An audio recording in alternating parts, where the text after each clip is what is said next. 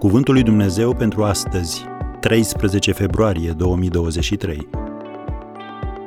Alerg spre țintă pentru premiu. Filipeni 3, versetul 14. Nu pierde din vedere ținta.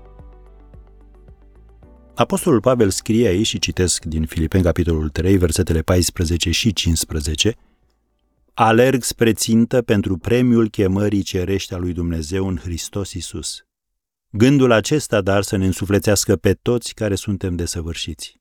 Și dacă în vreo privință sunteți de altă părere, Dumnezeu vă va lumina și în această privință. Am încheiat citatul. Am putea spune că Apostolul Pavel descrie creștinul ca pe un om al țintelor.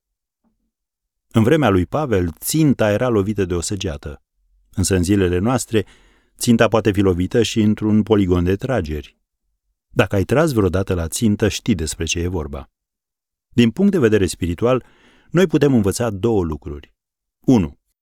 Ținta noastră trebuie să fie fixă, adică raiul.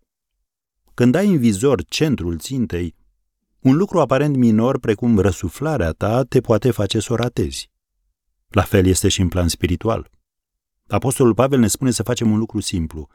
Uitând ce este în urma mea, și aruncându-mă spre ce este înainte, alerg spre țintă pentru premiu. Și aici nu se referă la mântuirea noastră. Domnul Isus a câștigat-o și ne-a oferit-o deja, fără plată, prin har.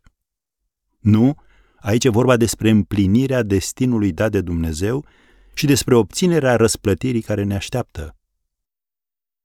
Un al doilea lucru pe care îl putem învăța glonțul tău trebuie să aibă cantitatea potrivită de pulbere. Altfel va cădea înainte de a atinge ținta. Înțelegi ideea? Pulberea este puterea ta. De unde vine ea? De la Duhul Sfânt.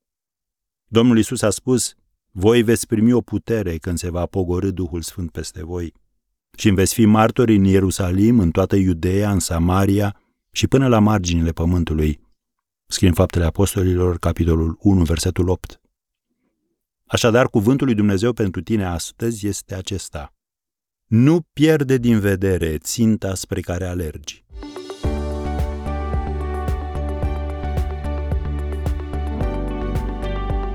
Ați ascultat Cuvântul lui Dumnezeu pentru astăzi, rubrica realizată în colaborare cu Fundația SER România.